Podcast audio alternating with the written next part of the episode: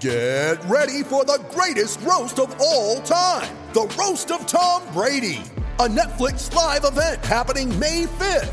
Hosted by Kevin Hart, the seven time world champion gets his cleats held to the fire by famous friends and frenemies on an unforgettable night where everything is fair game. Tune in on May 5th at 5 p.m. Pacific time for the Roast of Tom Brady, live only on Netflix. You ready? Showtime. On May 3rd, summer starts with The Fall Guy. Let's do it later. Let's drink a spicy margarita. Make some bad decisions. Yes. Audiences are falling in love with the most entertaining film of the year. Fall guy. Fall guy. Fall guy. That's what the poster said. See Ryan Gosling and Emily Blunt in the movie critics say exists to make you happy. Trying to make it out? Nope. Because I don't either. It's not what I'm into right now. What are you into? Talking. Yeah. The Fall Guy. Only in theaters May 3rd. Rated PG 13. Prepare for glory! I wanna know if you got your popcorn ready. Do you got your popcorn ready? I came out the womb, I was ready. And he's hit the end zone for an unbelievable touchdown. I would be honored if you played football for this team. Throw it up above his head. They can't jump with me. Golly. Oh, they tackle him at the 40 yard line. Who can make a play? I can. Who can make a play? I can.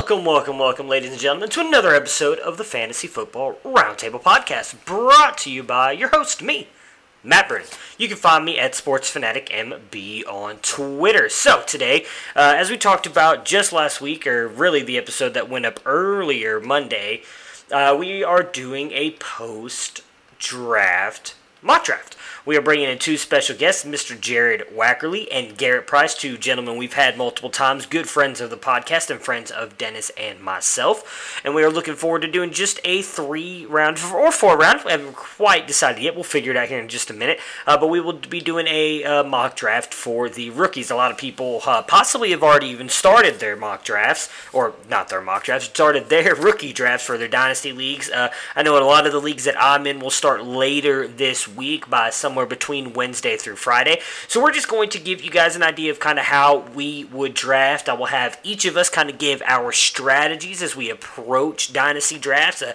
I would imagine each of us possibly do each one different. We haven't really talked about it beforehand, so it'll be interesting to see if any of us do uh, do the same strategy or have the same strategy, or which one of us do stuff differently. Uh, and then we will just go ahead and do a mock. We might do more than one. Uh, we'll see kind of what time permits tonight as we are recording and kind of see what we can do. Hopefully, we can get through two, uh, you know, possibly a regular one and then a super flex. Uh, but we'll we'll play, and if not, maybe we'll bring these guys back on here in a couple days or maybe sometime next week and run through some more mock drafts. As I do know some leagues wait till later, uh, but just wanted to go ahead and throw that out. This is going to be just a mock draft episode. We'll give a little bit of insight here and there on some of the players that we like, uh, but for the most part, it's just going to be mocking and and kind of giving you guys again an idea of where we want these guys as each of us uh, have different rankings, so our, our drafts will be different. It'll it should be fun. I, I'll put it that way. I'm excited to get these guys on here so we can mock draft. So let's just go ahead and bring them in here and let's start mocking.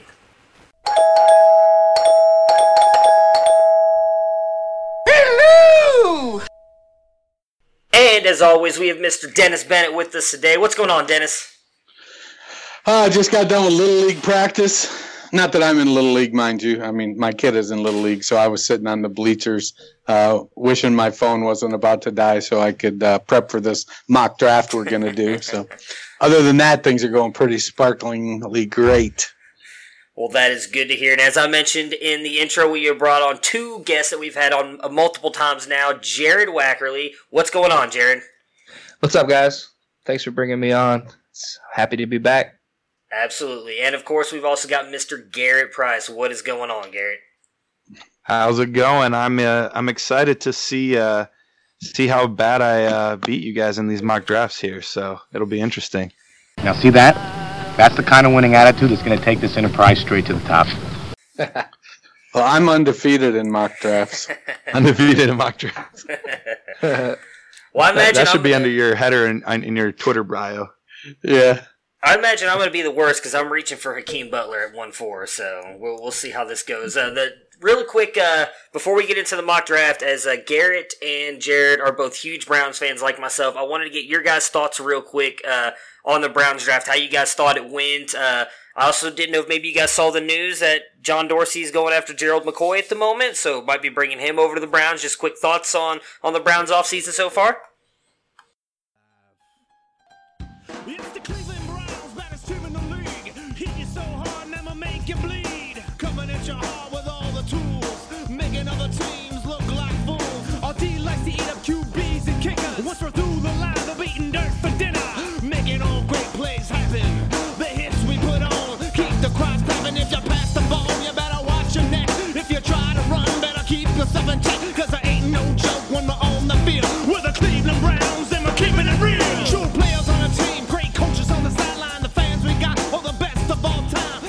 Garrett, you want to go first? Sure. Yeah, I'm I'm thrilled. I mean, if you if you take into account that 117 is basically Odell Beckham Jr., we have like the greatest draft of all time. Um, but then but then when you were able to get a guy like Greedy Williams, who, uh, from what I saw, most people had him as either the top or one of the top two or three uh, corners in the draft, and you were able to get him uh, mid second round. Uh, that felt like an absolute steal to me, and to be able to put him uh, on the other side of the field from Denzel Ward. Um, yeah, I'm thrilled, and we, we obviously went super defensive heavy, so there's not a lot of fantasy analysis to put into uh, into our rookie draft. But I'm I'm so excited. I, I love everything that Dorsey's doing, and we bring in a guy like Boy, who's been one of the better defensive tackles in the league for oh shoot, what's he been in the league for six, seven, eight years now? Yeah. Um, yeah. So I'm I'm thrilled with what's going on. Yeah, I actually didn't hear the news on McCoy yet, so that's new to me. That's I would love that if that happened because we definitely need to beef up that that D line. You know, you can't have enough enough good guys up there. But yeah, I'm very happy with the draft. Greedy Williams was, I think, the last time I was on here, I, I said that that's who I wanted the Browns to get, and I think that's probably before we even took out, we even traded for Odell or something. Yeah, that was yeah when we Yeah. When we recorded. There was just the rumors. It was like two weeks before that actually Oh, yeah, happened. that's It was just like, "It's rumors. happening." yeah, that it was going to happen, and we kept talking about. it. I was like, dude, I can't wait. I think it was uh, it was pre combine.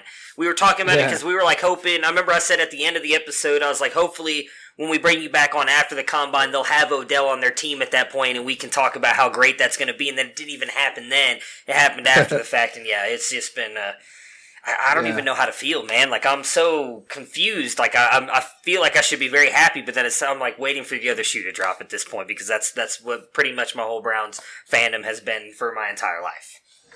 Yeah, I'm really interested to see like where why Greedy fell. Like I want to see what he looks like on the field because I mean he se- seemed like he was everybody's top corner, like Garrett said, like going into it. So I don't know. I think it might have been the tackling thing. Yeah, I'm not sure, but yeah, Dorsey. It seemed like Dorsey aimed for a lot of guys like he normally does that have a lot of talent and just maybe have some off the field issues, things like that. So he was swinging at the talent, which I don't mind. I just don't want to fill the locker room up with a bunch of these guys. You know, you kind of see what's happening in Kansas City right now, uh, or what happened with Kareem Hunt and Tyreek Hill and stuff like that. So just hope that doesn't come into Cleveland.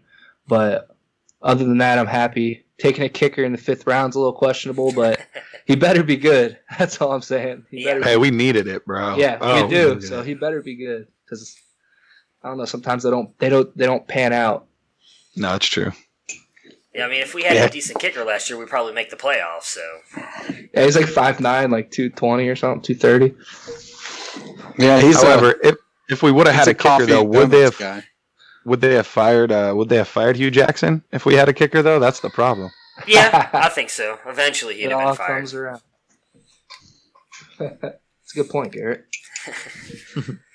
All right, so for the mock draft here today, as, uh, as I talked about again in the intro, we're going to do just a regular PPR league. We're going to do three rounds. Uh, snake draft. We're going to start with the the order is going to be Dennis, Garrett, Jared, and then myself. We'll go through three rounds, and if we have time, we will jump in and do a super flex one as well. Uh, but we just kind of wanted to focus on a lot of leagues we know mostly do PPR kind of standard scoring stuff, so that's what we're going to focus on today. Uh, with each pick, we will give a little bit of analysis, uh, and if anybody wants to comment on anybody stealing their pick or anything, feel free. I just kind of want to have a little bit of fun with it and give everybody an idea of what or who we would go with uh, based on where we are in the drafts, because I do think all of us kind of rank players differently, and I would also uh, like, if possible, before each of you make your pick, kind of give your draft. If you have a draft strategy you like to follow in most of your rookie drafts, like I have a, a pretty solid strategy I like to follow in almost all my drafts when it comes to rookie drafts. So I'll talk about mine. And if you guys have one that you want to talk about, please do it before your pick.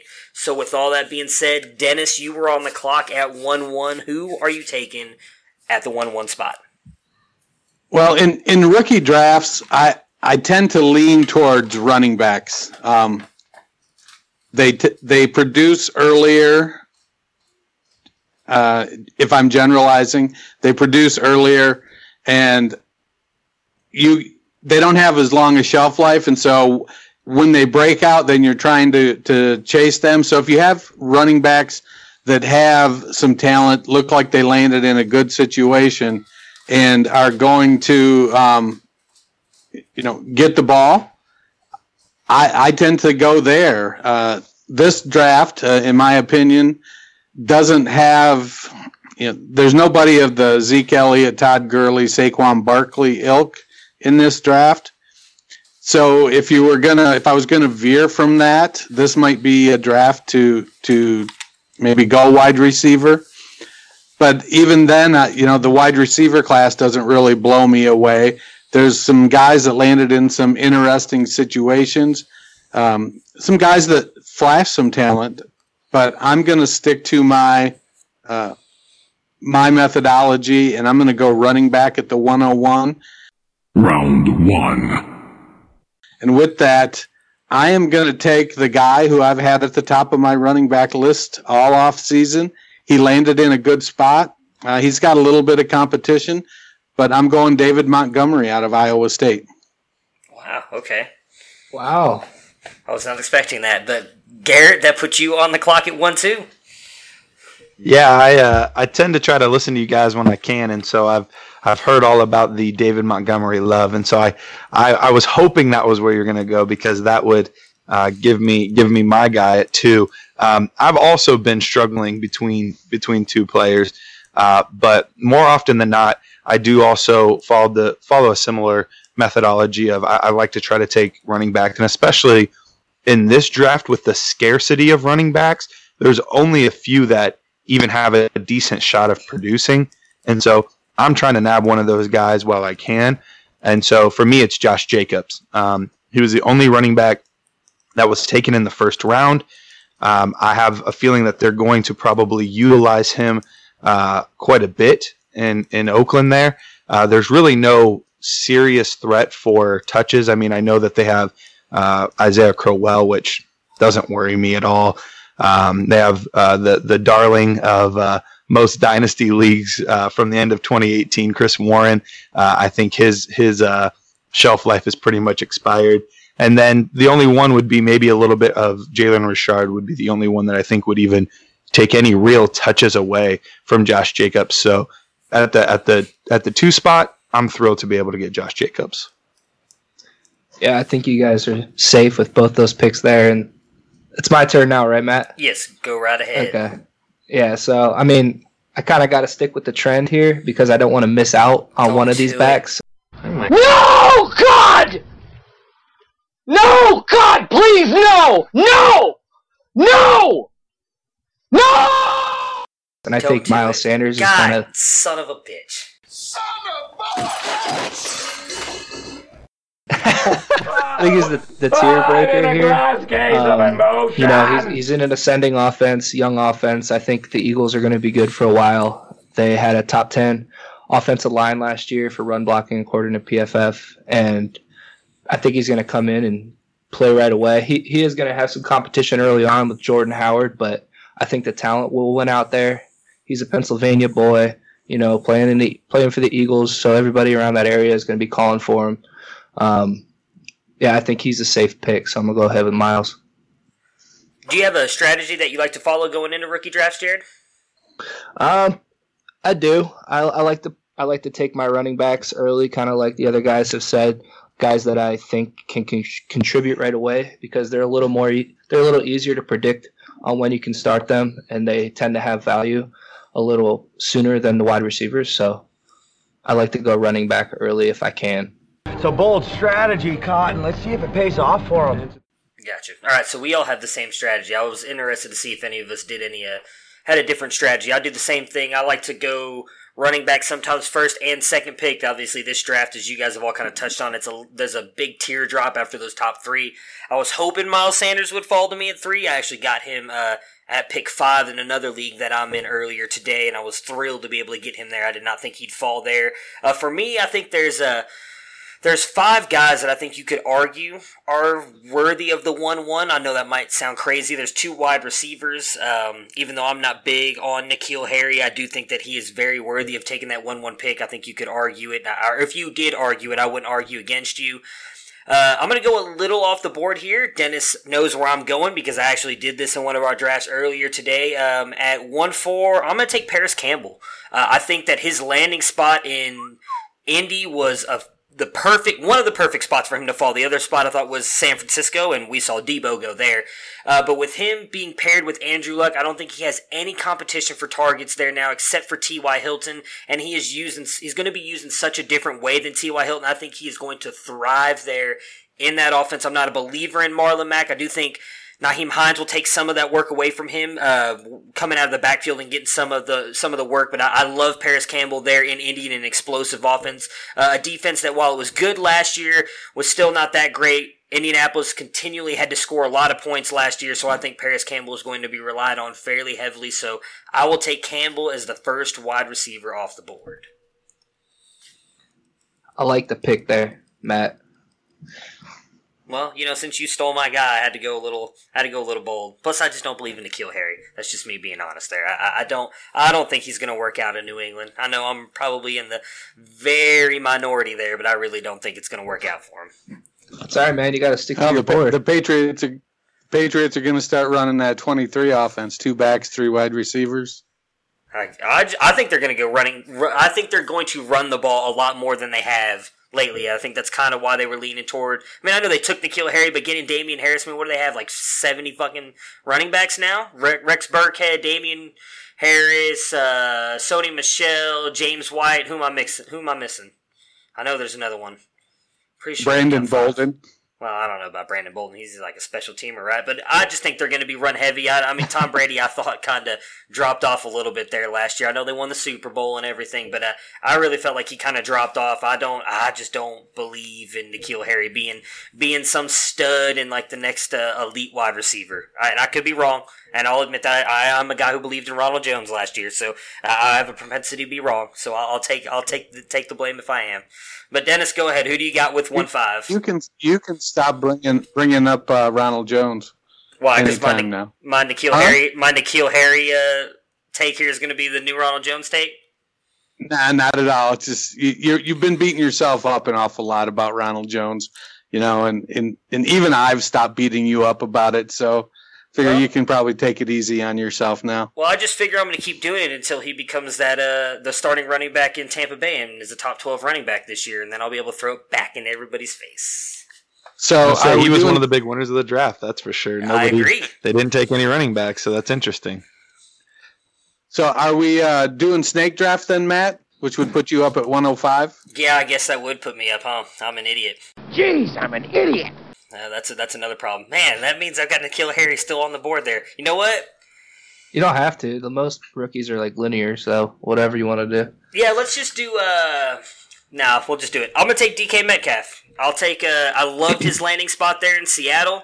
Uh, I think that he's going. He's a bigger, better version of Tyler Lockett, is what I said on uh, Twitter when when they took him. I think he's works perfectly with uh, Russell Wilson's game. He doesn't have to do any of this. I know the shuttle drill, agility stuff, all that crap. I know he looked really bad in it, but all he's got to do is run down the field. Russell Wilson will break contain, and he'll throw it down the field to him. I love the landing spot for him there. I think he's going to be great uh, in Seattle. No worries about him whatsoever. So I will take DK Metcalf. Go ahead, Jared.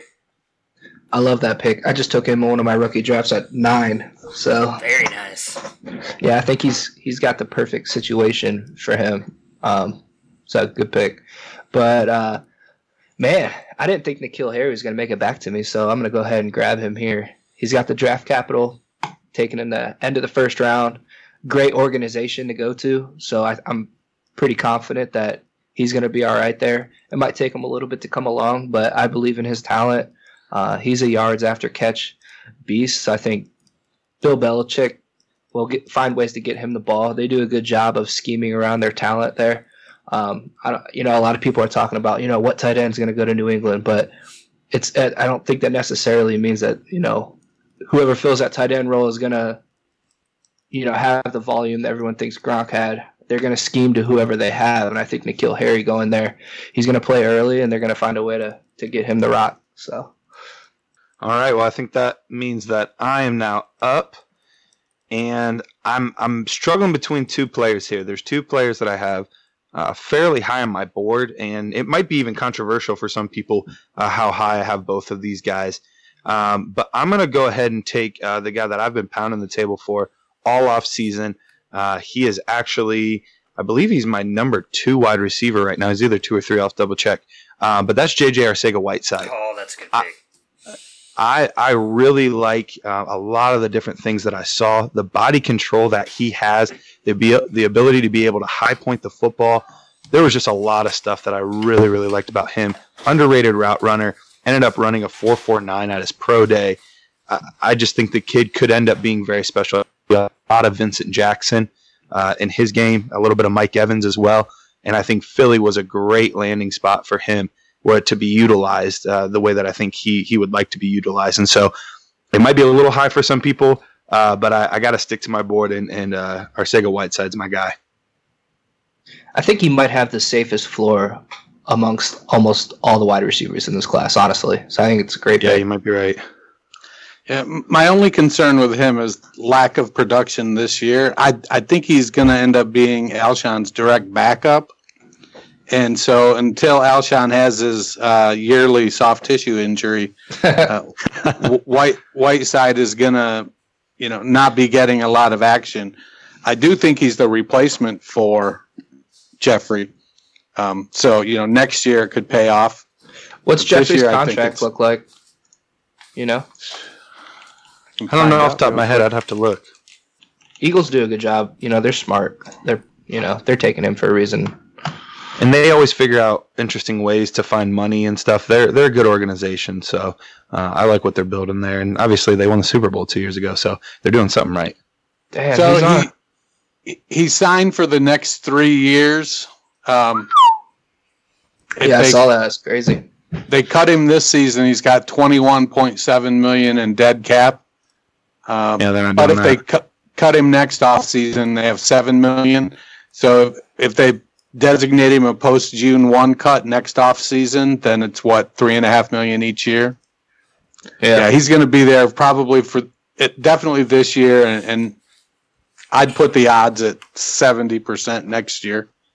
Could be. I, I definitely see them. Uh, I do think that there's this year he won't have the crazy production. Honestly, like most receivers uh, that come out as rookies, um, I don't think you're going to see crazy production. But I do think that you're more than capable of being able to to line them up across the field from each other, and then have more um, like a Agholor running out of the slot and stuff like that. So I I I'm not too worried about um, Jeffery. I don't think he's he's as much of an obstacle. So I'm not I'm not too stressed about that. All right, so at 108, I am going to make a unveil a change in my rankings uh, right here at the 108 and go Noah Fant. Okay. Um, Really, over T.J. Hockenson, huh? yeah. I, I'm a huge Hockenson fan, um, and I think he's going to end up playing more snaps. But there's a history of uh, Matt Stafford not getting the ball to his tight end as frequently as uh, Joe Flacco does.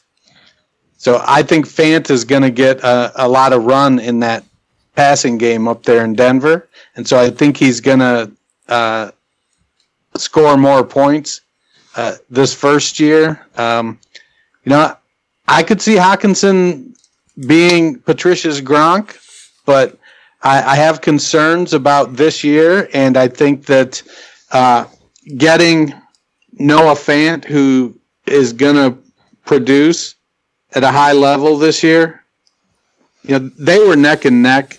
I think uh, really what separated them from me going into the draft was Hockenson's ability to be on the field for more snaps because of his blocking ability. But given given that the landing situations are giving the edge to Fant, um, yeah, I think it's it's a coin flip. So it, it's it's not an easy decision because I'm a huge TJ Hockenson fan, but I'm going to go Noah Fant at 108. All right, which brings me to the 109.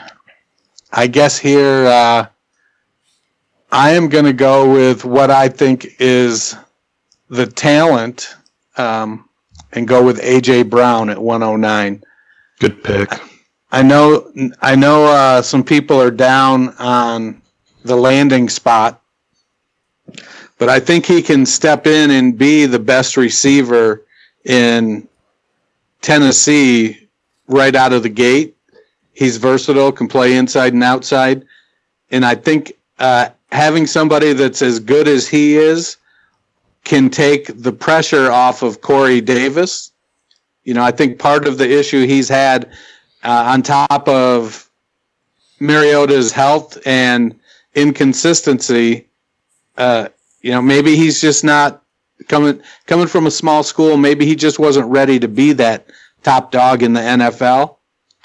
And uh, AJ Brown, you know, he played in a tough conference, had to go head to head with four or three other NFL caliber pass catchers uh, week in and week out for two or three years.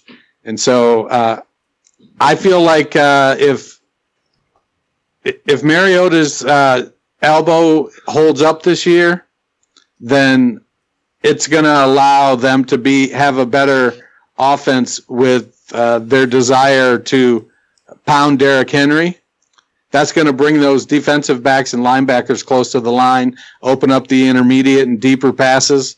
Um, they'll be focusing on Henry. So I think it could end up being a really good year for AJ Brown. Yeah, I think if you take AJ Brown, you gotta have to hope that Mari- they don't exercise Mariota's option.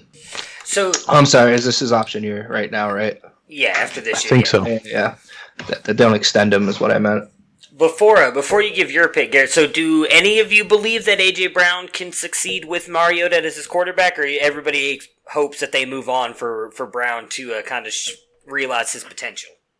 I mean, it's been four years. I think we kind of know what we're getting with Mariota. Um, I- I'm not a believer, but we'll see. I mean, he's got this year to prove it, so they definitely put the talent around him. Now it's time to show out. Yeah, I think AJ Brown was a was a really good pick because, um, and this is this is a little bit into what I do with my rankings. My guys tend to not fluctuate a crazy amount based on the landing spot. Um, and and at the end of the day, I, I want to get the best player and assume that the the, the cream will rise to the top. Um, so I'm I'm not usually going to kill a guy on a bad landing spot. Yeah, they'll move down. Yeah, it is a factor. Um, but I think if you're able to get AJ Brown at nine in your drafts, that's a great value. Yeah, and he was my number one going into the draft. So as we sit right now, I have David Montgomery, who is my RB one, AJ Brown, who is my wide receiver one, and Noah Fant, who is my tight end two, who I, I'm moving up to my tight end one just by the slimmest of margins. So through nine picks, I'm pretty pleased with that. Yeah, gotta be. All All right, right. Well, then for me, um, the guy that I was wrestling with, um, AJ Brown is my fourth receiver. So my third receiver is still on the board. Uh, this is another guy that I was really, really excited about. Um, the more tape I watched on him, the more he kept moving up my ranks. Uh, and I had him right up there with Whiteside, and that's Deebo Samuel.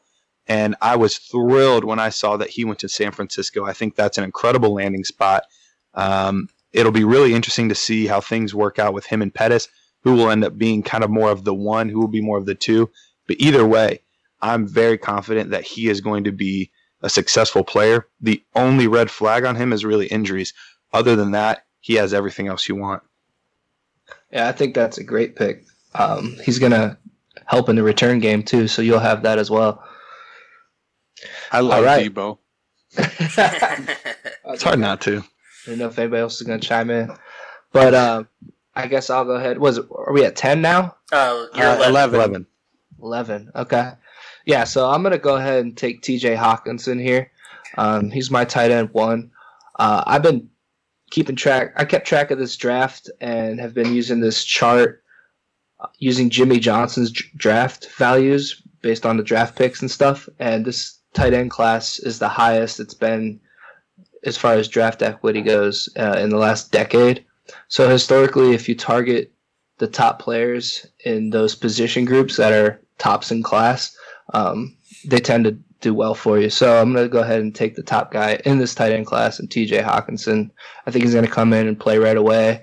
Uh, Stafford, you know, he spreads the ball around. No, he hasn't targeted his tight ends a lot, like Dennis said, but um, I'm not not too worried. So I'm gonna go ahead and take Hawk. With the 112, uh, I'm going to reach a little bit here, but as I talked about earlier, I need I, I like to take running backs early, and since I didn't get one in the first picks, I am going to take Devin Singletary. Uh, I love his landing spot. I did get a little bit down on him after the combine performance and everything, but I did like what I saw on tape for him. I think Shady McCoy is likely going to be a cap casualty there in Buffalo. I think that he's going to end up being the best back they have there between um, Frank Gore and TJ Yeldon. I think he's going to end up being the at least a lead in the timeshare there. So give me a guy uh, in an offense that's likely going to need to run the ball quite often with Josh uh, Allen at their quarterback. So I will take Devin Singletary at 112. I bet I know who's going here. Round two. Uh, I don't know. Do I, do I really want to take him? I'm torn between like two players right now. I'm gonna take Jalen Hurd. No, I'm just kidding. I'm gonna take Hakeem Butler. I, I've I've, I've, I've, I've You're loved. I've loved him from you know the start of the process. He's been right up there in my top three all all year long. I, I do actually like this landing spot in Arizona. I don't think he's going to do much of this year, but I do think once Larry Fitzgerald moves on at the end of this year and he becomes the the guy on the outside there with Christian Kirk, I just think he is going to ball out. He's going to be their best red zone target. Um, you know, I give him a year to work us on his drops, quote unquote, that he has an issue with. Uh, I, I love Butler. I think he's going to to be a, an upside wide receiver too for his career there in Arizona. I love that pick. Damn, I really hope he falls to me in a lot of my rookie drafts because Yeah, I'm right there with you. I still believe yeah. in him. You know, it wasn't a bad spot to land in. No, not at all. Yeah, yeah. Like me and Dennis talked about on our on the episode we did just the other day. That that was actually as much as I hated seeing him fall like that. I loved it because now that he went to the fourth round uh, to Arizona, I think a lot of people are going to let him fall down their boards into the second round. And I, like I said, I think you're going to get a steal of him in the second round in all your rookie drafts. And that was the 12th pick, right? That was a two one, so you were up at two two. Dang it. Always one behind. I got no, I can't keep track. Four people, it's like killing me. Um, all right, so this might be a little um, unconventional here in one QB leagues, but I'm gonna take Kyler Murray. Um, he's someone that I really want to want to have a lot of shares of. I think he's gonna. Oh, he is gonna come in and start right away. He's gonna play all 16 games. He's familiar with the air raid offense. They're gonna air it out. He's gonna give you that rushing floor. Uh, the offensive line is still a little skeptical, but um, you know, with his legs and he was he got hit the fewest out of like all quarterbacks last year or something in NCAA, which is crazy. Um, I think that'll translate to the NFL, and historically, number one overall picks that have started the whole season have been in the top ten in fantasy finishes. So I'm gonna go ahead and take Kyler Murray here. All right, I don't I don't blame you with with the volatility of this class. Um, it's it's never bad to take the best player at at, at that position. So um, I have him a little bit lower, but honestly, anywhere in the second round, if you say you want to take Murray, I have zero issue with it. Uh, nothing says volatility like Kyler Murray. All right. Well, um, shoot. This is see. All right. So from a strategic standpoint, the player that I will probably take, partly just because I want the opportunity to talk to him, I maybe would typically wait, assuming that he might fall a little bit further, and I don't need to to quite use this capital. Um, but for the sake of me wanting to talk to him, and this is pretty darn close to where I have him in my ranks as well, uh, I'm going to take Alexander Mattison. Um, I'm very excited about this player. I think he landed in a great spot, an offense that will use his his traits uh, to um, to really make him shine. And I think of any landing spot, he landed in an offense with a running back that has a very spotty injury history. And so if you want to take a flyer on a guy that could end up being the the back on their team this year, he's one of those guys that could do that. And so I'm going to take Alexander Mattison uh, at this pick. So I was reading Evan Silva's recap of the draft today, uh-huh. and uh, he referred to Alexander Mattison as a not as good a Mike Boone. Oh well, now I, I I literally just unfollowed him. Now there we go. yeah, that's a bad take. Well, I think I think Mattison is uh, just a slightly less athletic, slightly less fast Dalvin Cook, and uh, I, I think he's going to end up unless Cook gets injured, he's going to be very complimentary. Um, I, yeah, just a, a fill in when Cook needs a blow. But I think Cook is going to want to show that he's finally healthy and he's going to want the ball. And he's just so much more dynamic than Mattison. I mean, I might have been able to buy Mattison a little later in the second round uh, if he landed in a better spot. But I, I think you have to count on an injury, and that's always a, a tough proposition. But I never fault anybody for getting their guy. Yeah, I mean, it's it, like I said, it probably is a little bit of a reach, and especially I don't think any of you guys are nearly as high on him. And so, if this had been a real draft, I probably would have waited a little bit longer uh, to take him. Uh, but with with the running backs as they are right now, uh, there's really nobody else that, at least to me, there's nobody else that is uh, significantly in a better situation uh, where they have a clearer path. Um, you know, you could argue there are a couple guys right around the same range, but uh, that's about it. So unless you're wanting to go receiver, which you know, obviously there are uh, still some good receivers to go. I don't think that there's any running back here um, that that's going to be that much better. And so I would I would much rather get my guy at that point than than risk it on a guy that I don't believe in as much.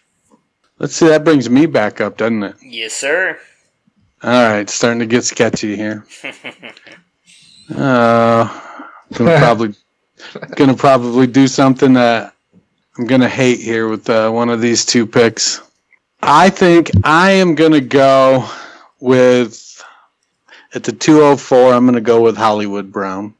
I'm not sold on Lamar Jackson, but I do feel like uh, Brown's game kind of suits him, and it, I, I, I think it's going to be a bunch of uh, Jackson breaks contain because uh, he needs to get away from somebody, and he's rolling out, and Brown breaks off his route and starts streaking up the field, and Jackson just throws it out there. Um, it's one of those, uh, you know, I could see uh, Hollywood Brown having, you know, 40 catches for 800 yards and six touchdowns. One of those kind of scenarios where he averages 20 yards a catch or something. Um, he just doesn't get a ton of volume. So, at you know, almost midway in the second round, uh, taking what the what was he the only what one of two wide receivers with first round draft capital. I think I can go for that. All Yeah. right. He falls that far, dude. Like, Yeah, for sure, take him. Yeah. The draft capital there, and like you said, Lamar's ability to extend the play, I think, fits perfectly with Mark with Hollywood. All right, the next one here at 205 uh, landed in a uh, not a terrific spot, but I think that the talent is going to eventually win out when an opportunity arises. Uh, I'm going to go with Damien Harris at the 205. Um, anybody that can hold off half of fantasy Twitter's 1.01 RB for three years uh, is all right in my book. And uh, while he's going to a situation where he's going to be behind Michel and uh, James White, I think eventually that uh, Michel is going to prob- probably he's going to have a shorter shelf life. He came into the league a little bit older with that uh, knee condition, and so it wouldn't surprise me if uh, end of next season, end of 2020, that there's a changing of the guard there. And uh, midway in the second round, I think I can afford to start waiting on that. Garrett, you're up with the one. Or I'm sorry, the two six. All right, man, I got a tough call here. Um, it gets ugly fast. it does. It gets really ugly fast. Um, so we talked about we talked about draft capital um, and how there's value in that. And this is this is a guy that I'm not particularly high on per se, uh, but he's just fallen way too far um, for for where he was picked and the landing spot of where he was taken. And so I'm going to take Andy Isabella. Uh, yeah, he's uh, he's way too fast, way too talented to fall this far. And I think pairing him up with Kyler Murray, uh, it should be it should be fun to see him and Hakeem Butler, and then also Christian Kirk to see how all that goes. Now, the Well, offensive is line is still a big. He's definitely fast. Um, you know, there, there's obviously a few holes in his game. He played in a smaller school. Um, he's, he, he lacks ideal size, but um, as far as being uh, just a dynamic player and being able to take the top off the defense, uh, he's definitely a guy that can do that. And so I'm excited if I'm if I'm able to get him mid to late second round, um, I will I will do that all day. Dang man, that's who I thought I was about to take. You killed me. Sorry, had my, bro. my analysis all like thought out in my head. It was all prepared. Damn. yeah. Now I gotta rethink. You know, so this guy I'm about to take here, I admit that I have not done my proper film study on yet, but I'm just gonna go off of situation and draft capital, and I'm gonna take Mecole Hardman. I think with the Tyreek Hill situation going down, uh, his comp with Tyreek, you know, the way he plays, his speed, his size, everything, kind of, you know, he fits right into that same position. He might not be as good dynamically going up for the ball and things like that as Hill, but um, if Tyreek is, you know, indefinitely suspended from the league, I think Hardman's going to come in right away because there's not much competition at wide receiver in Kansas City. So um, at this point in the draft, I'm going to take a flyer and just plant my flag on Hardman. All right, well, I'm gonna go a little outside the box here too on this one. Uh, I'm gonna take Preston Williams. oh, great Odin's Raven. Uh, I, I was. Uh, I'm a, I, I, I imagine he would probably be able to get him later. Uh, but again, someone me and Dennis talked about on the last episode we did when we talked about the, the draft. What you were just saying about the Chiefs, I believe the same thing in Miami. I don't think he'll have any competition whatsoever. We all, uh, at least I know Jared. I believe you liked him when we talked about him. I know he showed a little kind of bad at his pro day and everything with the speed, but I like what I've seen out of him. I know you and Dennis kind of turned me on to him, and I've watched some of his tape. I really liked what I saw as well.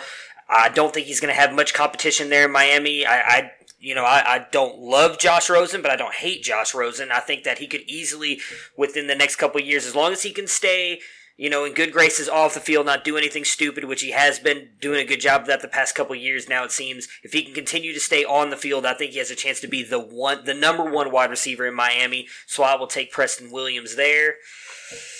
And what am I even at? What is this? Two, eight, nine, ten? I'm already lost now. Jared's got me all messed up. I keep going back now on numbers. Uh, we're at 21 21 overall. 20, o- we're at Okay. 21 overall. Mm-hmm. Man, oh, none of us can keep counting. I'm all over. I thought we like. we're at 20. Yeah, so did I. I'm, I can't keep track anymore. You're always one low right. consistently.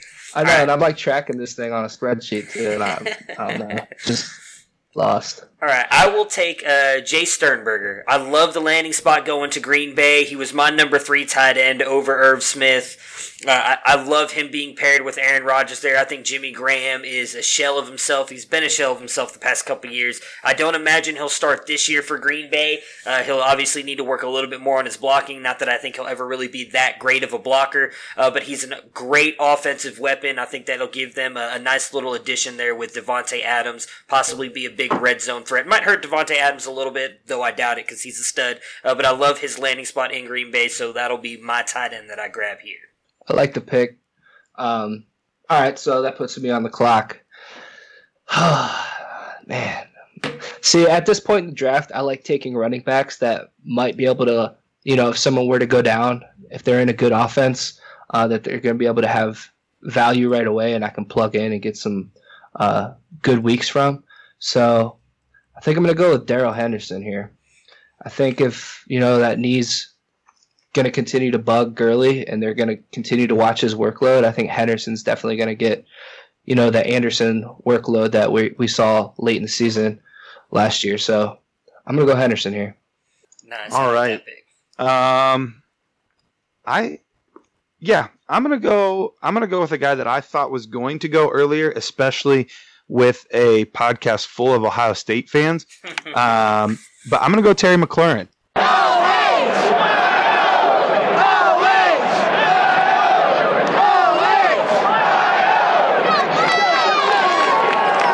Uh, he got a uh, what I think is a pretty easy road to be fantasy relevant. There's really no wide receivers in Washington. It's kind of a barren wasteland, honestly.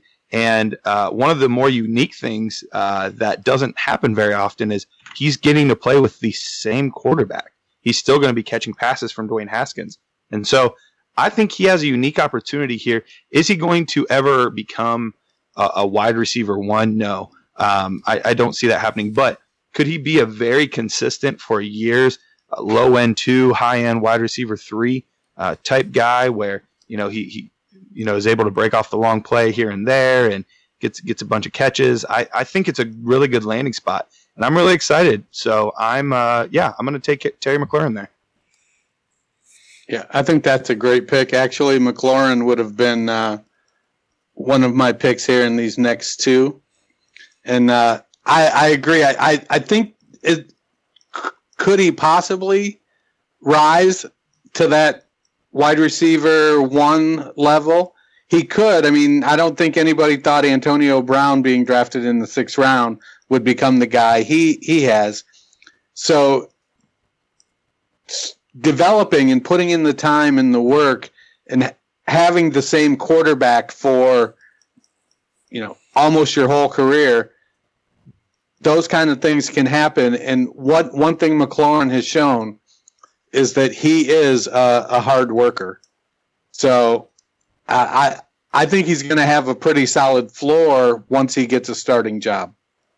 Yeah, I think so too. All right, at two twelve, uh, I am going to go maybe a little bit off the board on potential you know, one of the things that uh, Matt and I talked about in uh, both the running backs and the wide receiver when we were talking is that the Pittsburgh Steelers have a type. They can identify what works with the offense that they've been running for pretty much Ben's entire career. And they went out and with the third pick in the second round, they took Diontae Johnson out of Toledo five foot ten, 187 pound, four five five guy. Uh, he's got he comes in that mold of you know the the Hines Ward, the Antonio Brown, the Mike Wallace, those all these guys that are all about the same size that kind of are missing a little bit of something. But he's going to come in and he'll be able to fit in. Right now, he can slot right in as the wide receiver four behind uh, Juju, Moncrief, and Washington, and then let's see how he rises. When you started that off, I thought you were going to take Benny Snell. yeah, that's what I thought too. Yeah. Now I got a couple running backs. I'd I'd take over him. Yeah, he kind of fits what you're saying though. You know, they have that type, that grinder at running back, Conner, Bell, Bettis. Yeah, I, I, I think, and if somebody drafts Snell, I guess I'll talk about it then. So, and the great Rashard Mendenhall, don't forget him. Oh yeah. All right. Round three. That being said, now I'm I'm looking for guys that could, uh, if if they get the opportunity, will they be able to deliver? Uh, and so I'm going to go with Ryquell Armstead. Damn it. Good pick. I feel like he's going to start at least four games this year because uh, Fournette's going to miss at least two and be suspended for at least two. So Armstead's going to get at least four starts. Uh, he he could you know take more time uh, if he performs well. He he could take more time away from Fournette if he lives up to the expectation. Uh, you know he's a tough runner, got a versatile game, good size. I think he fits. He he he's he's almost he's not quite as talented as Leonard Fournette. He's but he is in kind of that same mold. Not quite the not quite as powerful, but he's a bigger back. I, I think he's a good fit for Jacksonville. Yeah, that's a good pick. Uh, he he kind of floats in that same tier with um, you know Henderson and Mattison and some of these guys that if the things things fall the right way, if injuries happen, uh, they could definitely be be fantasy relevant. And so uh, to be able to get him towards the end of that group is is really good value. Um, for me, I'm going to get somebody else that I think could also be in that grouping of running backs, and he kind of flew under the radar. I I had him at running back ten before the draft, and uh, uh, he he even moved up slightly uh, after the draft just because of how terrible the the running back landscape is. Um, but I'm going to take Darwin Thompson. He ended up uh, nice. getting taken in the sixth round uh, by the Kansas City Chiefs, and he is a, a really solid all around back. He played at uh, Utah State. Uh, he put up good numbers after transferring from a JUCO, and he kind of flew under the radar. But he he's really explosive, a good athlete, great balance, um, able to break tackles. Um, but he is a little bit undersized. But I think if he if something happens there, if there's some injuries, or if he really really shows out, there, there's an outside chance that he could be part of the the future for the Kansas City Chiefs, and that's an offense that even if you just get a few touches, those could be very very valuable. And at this point in the draft, um, I think I think he's a good pick.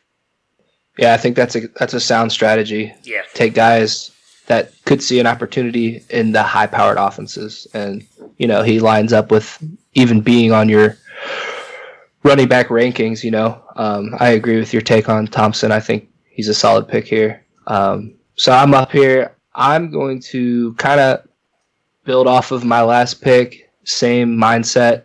Uh, take a guy that if the starter were to go down, he would see a significant share of the workload, and that's Benny Snell.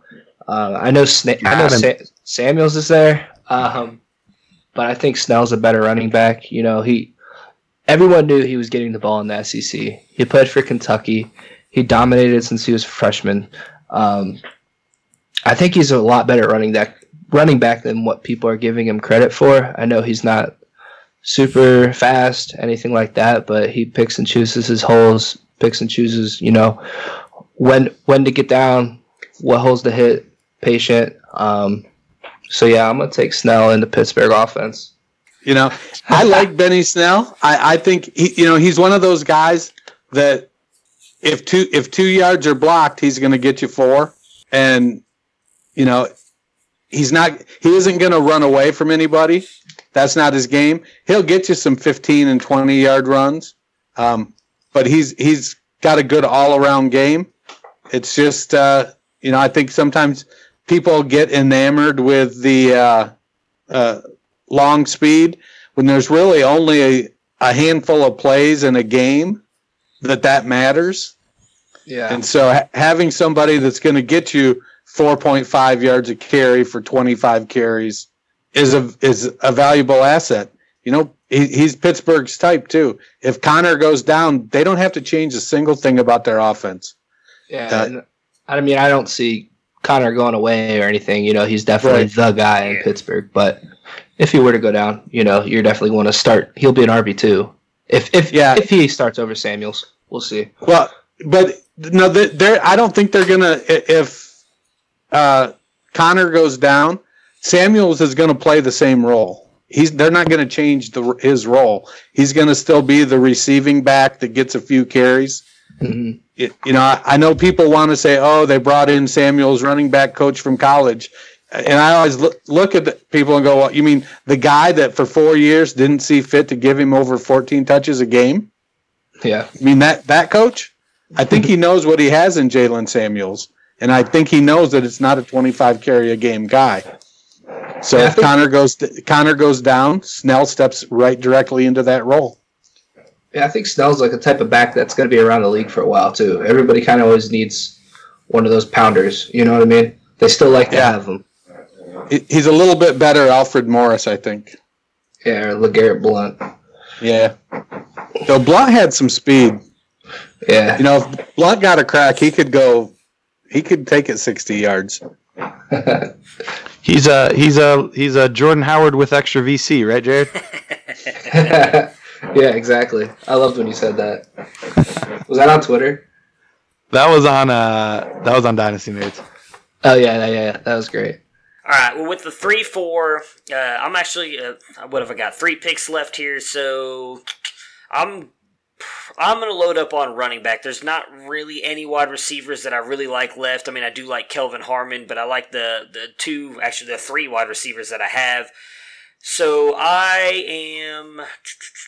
I'm going to take Justice Hill. I, I, I like his landing spot in Baltimore. Um, you know, as me and Dennis talked about, I think Lamar Jackson is really accurate, about five yards away from the line of scrimmage. I think that's where Justice Hill is going to be most of the time. I think he can be uh, like an Alvin Kamara light there in Baltimore with Mark Ingram. I, I don't imagine Gus Edwards or Kenneth Dixon are going to put up any kind of uh, uh, defense against him. I, I don't think either one of them are as good as Justice Hill can be. I don't think he's a an every down back, but if they use him in the right way in the receiving role, I think he has a chance to be a PPR stud there in Baltimore. So that is who I will take at three four. And then at 3 5, I'm going to take uh, another one of the guys that I've been high on from the beginning. Did land in a bad landing spot, but I think he might have a chance to start in a couple years if he can stay healthy, and that's Rodney Anderson. Uh, I really liked Rodney Anderson coming out of college. I think, you know, if you would have taken the injury history away, which I, I know is a big deal, and, and you can't really take that away from a player like him with the injuries he suffered, uh, but he would have been the best back in this class, in my opinion. I, I don't think Josh Jacobs, David Montgomery, and as much as I love Miles Sanders, uh, could hold his jockstrap had he not been injured the way that he was last year. Uh, he was by far the best back. Uh, I do think that I like Joe Mixon, don't get me wrong but he will be a free agent in 2020. He suffered a lot of injuries as well. Maybe that the, the new regime brought in Rodney Anderson and Trayveon Williams because they want to move away from Giovani Bernard and Joe Mixon. I know it sounds crazy right now, but we've seen crazier things happen. If they do end up letting him walk in 2021 with the injuries that he suffered and the, the workload that he's had on his legs, and then transition to a Trayveon Williams and Rodney Anderson uh, backfield there, I will look like a genius in a couple years. So those will be my two picks. Uh, what are you doing at three six, Jared? Okay, so I'm up here at what three six? You said? Yeah, three six. Yep. Okay, so I'm gonna draft like I'm not picking every four picks, and like I didn't already pick Kyler Murray. Just kind of my strategy at this point. I would go Dwayne Haskins. It's my team. It's my quarterback. Uh, he's probably going to come in and start right away, I think, over Case Keenum, if not at least 13, 12 games. Um, I think he's the best value here uh, as far as, you know, return here at this point uh, in the third round. So, yeah, Dwayne Haskins is my guy. Buckeye. Are you worried at all about him going to, to Washington? No, No, I'm not worried. I like Jay Gruden. I, I you know, the, the ownership there and everything like that's a little sketchy, but I, I like Jay Gruden. I think they have some solid pieces in place there. I like how they drafted. I think their defense is really good. I, I don't know. I think the Redskins might surprise some people this year. If if not this year, maybe next year. I think the only thing that worries me is, you know, stuff that's come out about his family, and uh, you know that that seemed a little bit sketchy. His dad seems a little bit. I don't know. I don't want. to He's he's not LaVar Ball, but there's. It seems like there's enough smoke there to to wonder if being around all of his friends and family from his childhood might uh, put him in a situation where they start thinking they know better. But I I like the fit. I think he can really succeed with what the offense does there. Yeah, he seems like he's a good kid. I mean, Urban didn't really have anything bad to say about him. Um, he's got the all the tools that you want. You know, he'll have to work on his feet. He's a little slow there, but I think that's you know, footwork is definitely something you can improve on. Right. All right. Well, for me, uh, I'm going to take uh, a guy that had a really interesting college career. His uh, his junior year, he had something along the lines of 94 catches his junior year, but only had one touchdown. Then in his senior year, he had only 64 catches, but he had 13 touchdowns. Uh, and that's Gary Jennings Jr. He uh, played at West Virginia, kind of was an afterthought after Sills, even though we saw that people liked him as a prospect better because he got taken, I think it was the fourth round that he got taken in. Um, but he was used completely differently his junior year than he was his senior. His junior year was used as more of over the middle possession, uh, a lot of that kind of stuff, whereas his senior year is used as a big play threat. And so I assume in the Seattle offense, he'll probably be more of used as he was his junior year, a possession guy, because they already have DK, who obviously can take the top off. Tyler Lockett can do a lot of those things too. So I think they're going to want a guy that's able to uh, play underneath a little bit, make some stuff happen there. And so I think it's a really interesting fit that I think is going to fly under the radar. He's not a he's not a big name by any means. Um, most people know his his counterpart David Sills, even though Sills didn't get drafted. Most people would recognize him before they would recognize Gary Jennings Jr. And so I think he's a good sleeper pick. You'll probably be able to get him in your third, fourth round, uh, maybe even later if guys aren't paying attention in some of your rookie drafts. Yeah, it, it wouldn't surprise me one bit if Jennings has a better career than Metcalf. Yeah, it wouldn't wouldn't surprise me either. I'm not a big Metcalf guy. I can't I can't as much as I want to be that guy, I can't take him over him um, right. just because of of the the raw upside of Metcalf. But as far as being being a safe player, I think he's very safe for how late you'll be able to get him. Right. I, I agree 100% with that. So I'm going to draft, you know, I, I kind of feel like I have been drafting based on, you know, let's say I've got one pick in each round. So I've kind of tried to approach the draft like that. And at pick 308, uh, I, I'd have to go with Irv Smith here. Yeah, I've been waiting uh, for him to go.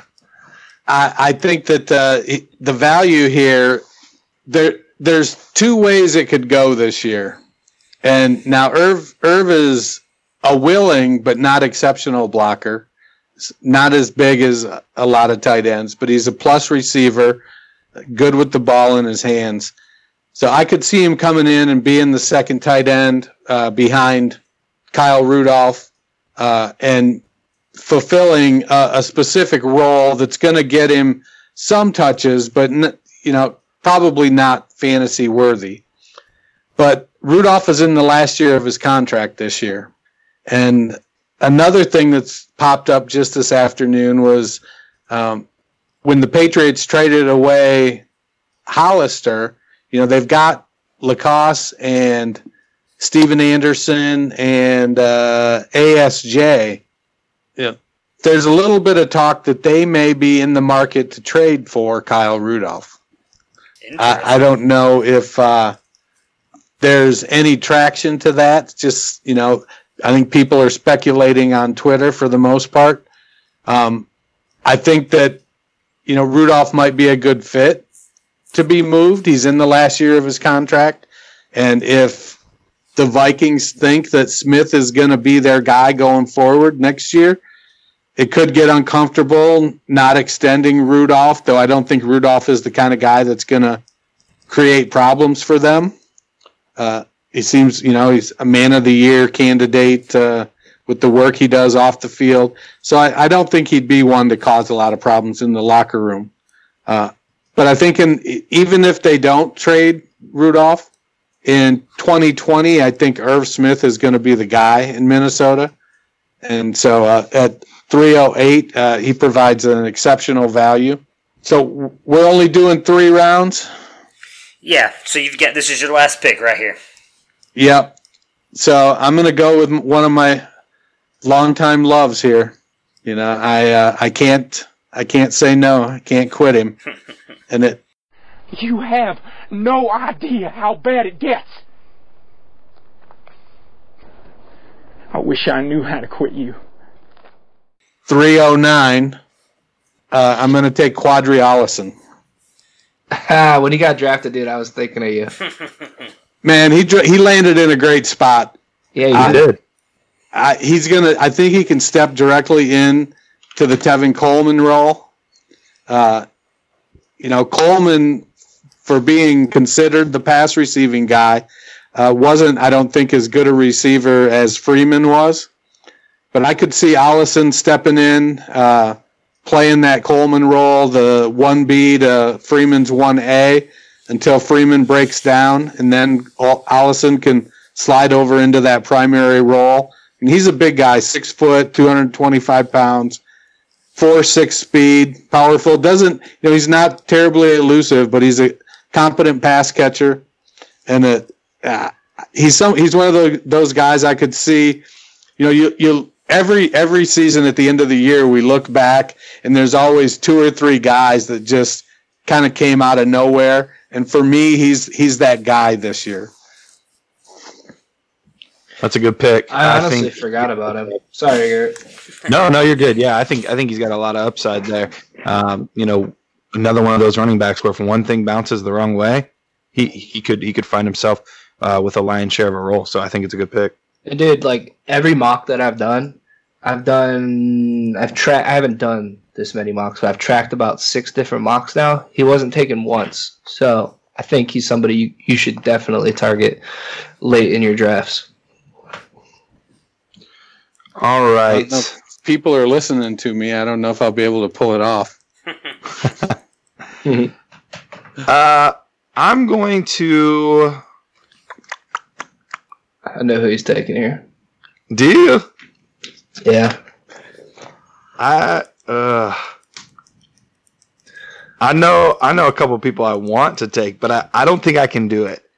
I don't think I can do it. So I'm going to take what is probably the smarter pick of, of two of the other plays, players I would rather take. Uh, and I'm going to take Miles Boykin. Um, God, son of a. yeah, it's. It, I don't love the Baltimore offense. I'm not a believer in Lamar Jackson. But on the off chance that he actually figures it out, or they bring somebody else in that can do it, uh, his raw athletic profile and a lot of the things you saw on tape, despite having underwhelming quarterback play, he's a really good wide receiver. And if at this point you're going strictly upside, he's a guy that has a bunch of it. And so even though I'm not a truther for him, there's too much upside to pass there. Yeah, I like that pick. That wasn't who I thought you were going to go with. Were you, were you thinking I was going to go with Ashton? No, I thought you were going to go with Kelvin Harmon. Oh, I thought about I thought about him too. I wanted to go Stanley Morgan Jr. too because I've been pounding the table for him, but he didn't get drafted, so I couldn't do it. Th- those are all great fourth and fifth round guys there. Yeah, Yeah. for sure. So I'm gonna stick with my strategy here. Um, I think this guy, if the starter was to get injured, he has the path to, to success. Uh, you could start him, and you might be able to trade him to that uh, running backs, you know, the starter's owner, um, and get some return on them. So this late in the draft, those are the kind of guys I like to target again. So I'm gonna go with Mike Weber from Ohio State. I think he's more talented than Rod Smith. I don't know if they're going to bring back Rod Smith still. Um, if Zeke were to go down, you know, Mike Weber, I think, is that guy to step in. And it's kind of cool that he goes in, goes into Dallas and is going to be behind Zeke again. You know. Yeah, that's true. Yeah, but um, I'm gonna take Weber here. Yeah, I mean, I don't know if Weber's excited to be, be sitting behind Zeke again, but yeah, that, I, I like that pick. Not I, again. I, I, I, I would do the same thing. Um, I'm, so I'm torn between two guys. I actually had Stanley Morgan Jr. there. Ke- Well, actually three guys: Kelvin Harmon. Uh, but uh, do I want to do it? Do I want to? You know what? I'm gonna I'm gonna take Emmanuel Hall. Uh, again, I know a lot of people have kind of put me on put me on to him. He was not someone that I had very high at the time. Uh, I liked him landing in uh, in Chicago. I think he has a chance to be the third wide receiver there. I think obviously you've got Allen Robinson and um, why am I forgetting his name? I just Anthony Miller are going to be the two there. But if Emmanuel Hall can get back from I believe they were saying he's going to have to have surgery on his hamstring. If he can come back and just showcase that speed and everything that he that everybody fell in love with him and stay healthy and get on the field. I think that he'll eventually sign again. And then next year, obviously, just being an undrafted free agent uh, with Chicago and could be a steal for the Bears and a steal for you in your rookie drafts. Dude, I can't believe he did not get drafted. I think a lot of it has to do with that hamstring. I, I guess that's what Yeah. everybody was talking about. That was, I guess, it's a big deal. Was it the hamstring? Did they say he's going to need surgery on the hamstring? Because I was hearing the sports hernia surgery. Uh, maybe it was sports hernia. That's what it was. So, hey guys, forget what I Yeah, said. The either way. the hamstring. But yeah, I was watching uh, NFL or Good Morning Football Saturday morning, and um, yeah, was it? Yeah, Saturday was the third day, right? Yeah. Yeah, he, he was on. He was on there, and they were interviewing him and stuff. And like, I don't know. I just feel bad for guys, dude. You know, like, Yeah. That's. But hey, it is what it is. He's signed now. He's got a contract. But can't believe he didn't get drafted. I had him 14th overall pre-draft, hmm so I missed on that. That's all right. We all had. I can't remember where I, I had him. Um, I know I had him somewhere in my my in my middle tier of twelve to twenty four as well. So I'm pretty sure a lot of people did. You, I, I can't imagine you were the only one or me. So we, you know, again, if he ends up staying healthy and, and doing something there in Chicago, it'll end up being worth it. He's a guy you can grab late. Uh, is there anybody that you guys didn't grab that, it, whether undrafted free agent or you know, we just took, none of us took Kelvin Harmon uh, that you guys would look at taking in the fourth or fifth round? We'll start Jared and then go backwards real quick if you guys have one guy.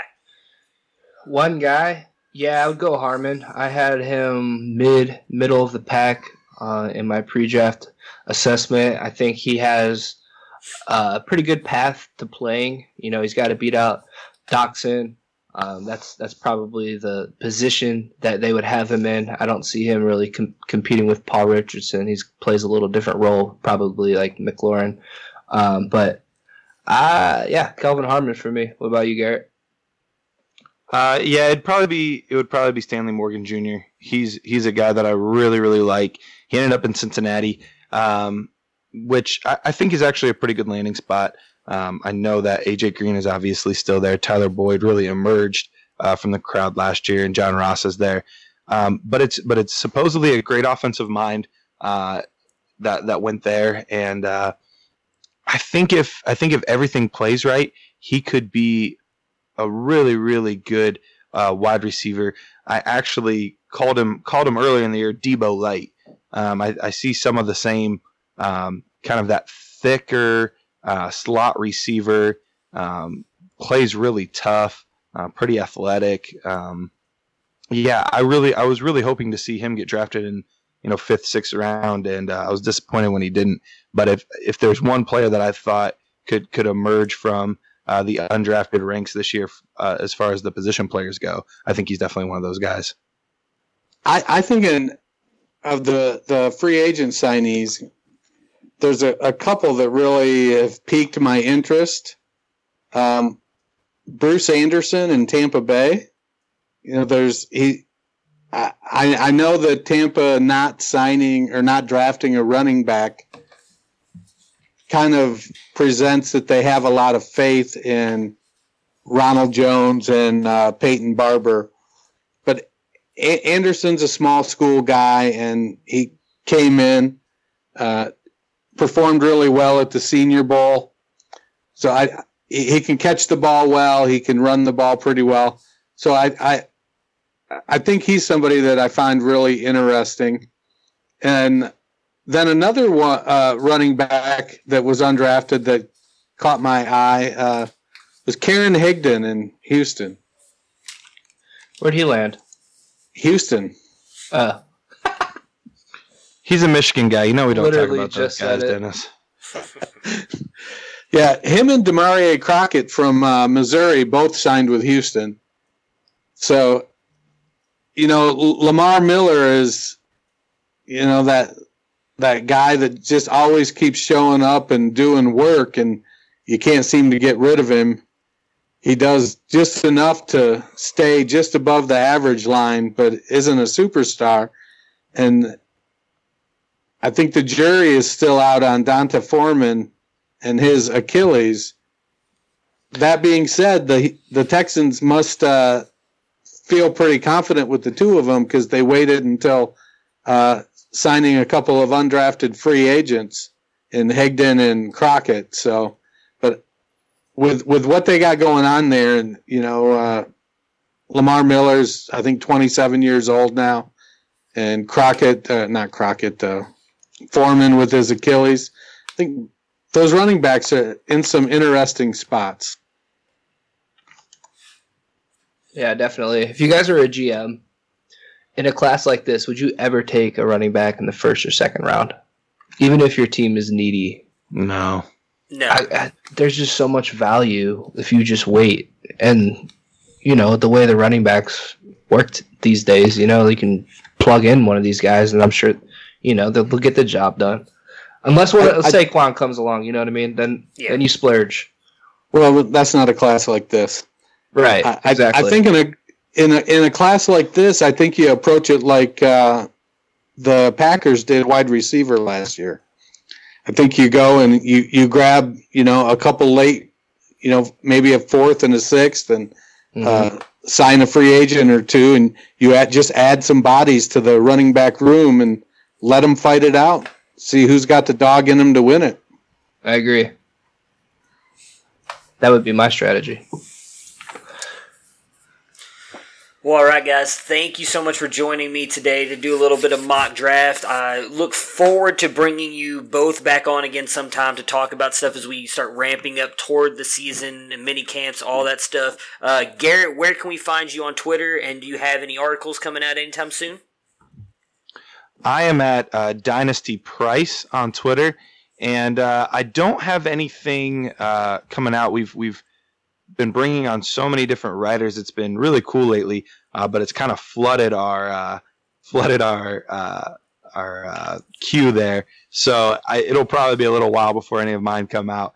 But but yeah, I I'm doing stuff on the podcast with Dynasty Nerds, and so that'll probably be the place where you can find me, or just just hanging out on Twitter, which uh, apparently I'm a degenerate and I'm on there way too much. So.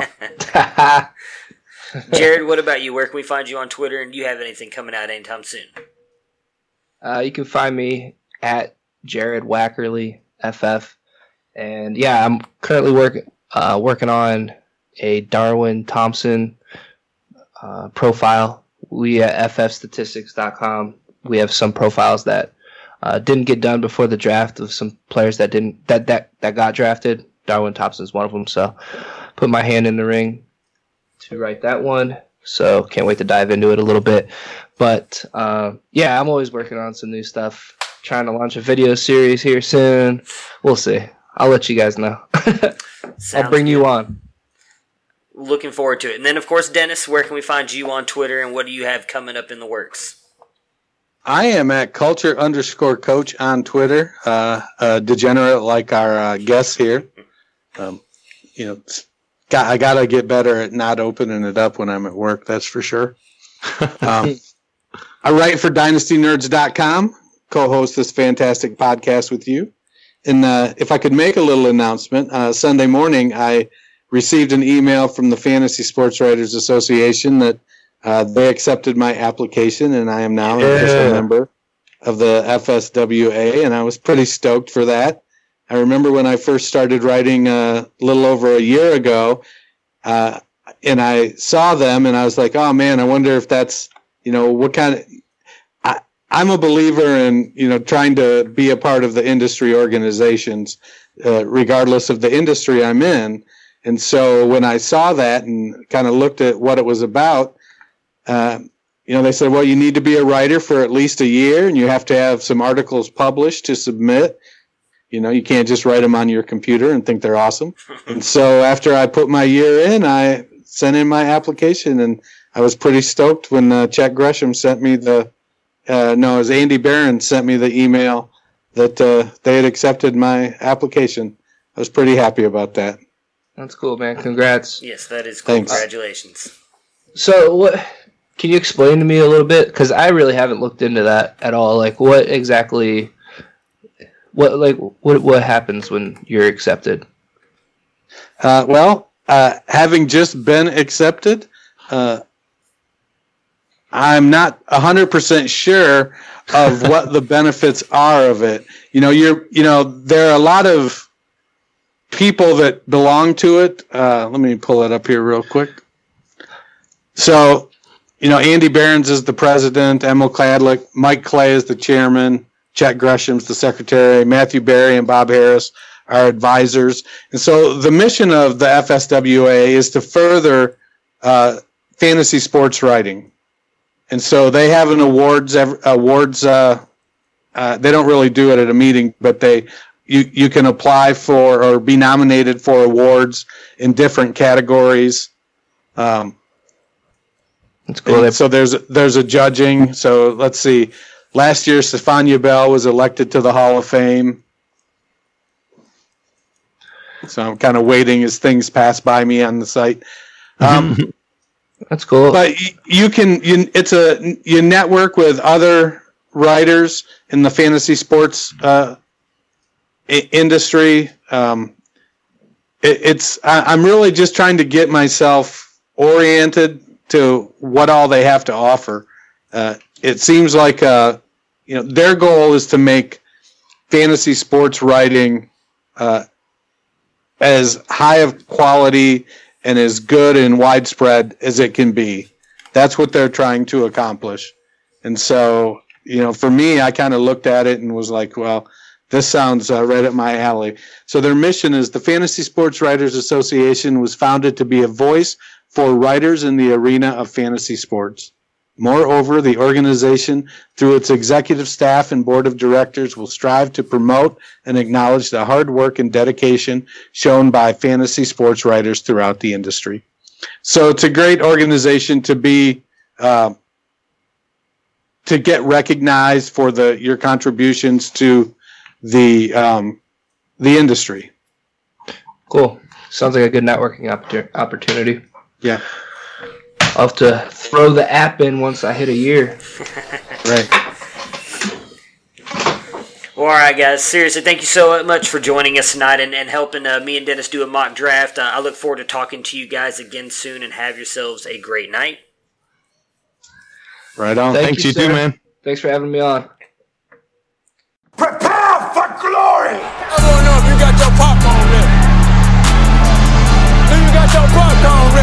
I came out the womb, I was. And he's in the end zone for an unbelievable touchdown. I would be honored if you played football for this team. Throw it up above his head. They can't jump with me. God, Lee. Oh, they tackle at the 40 yard line. Who can make a play? I can. Who can make a play? I can.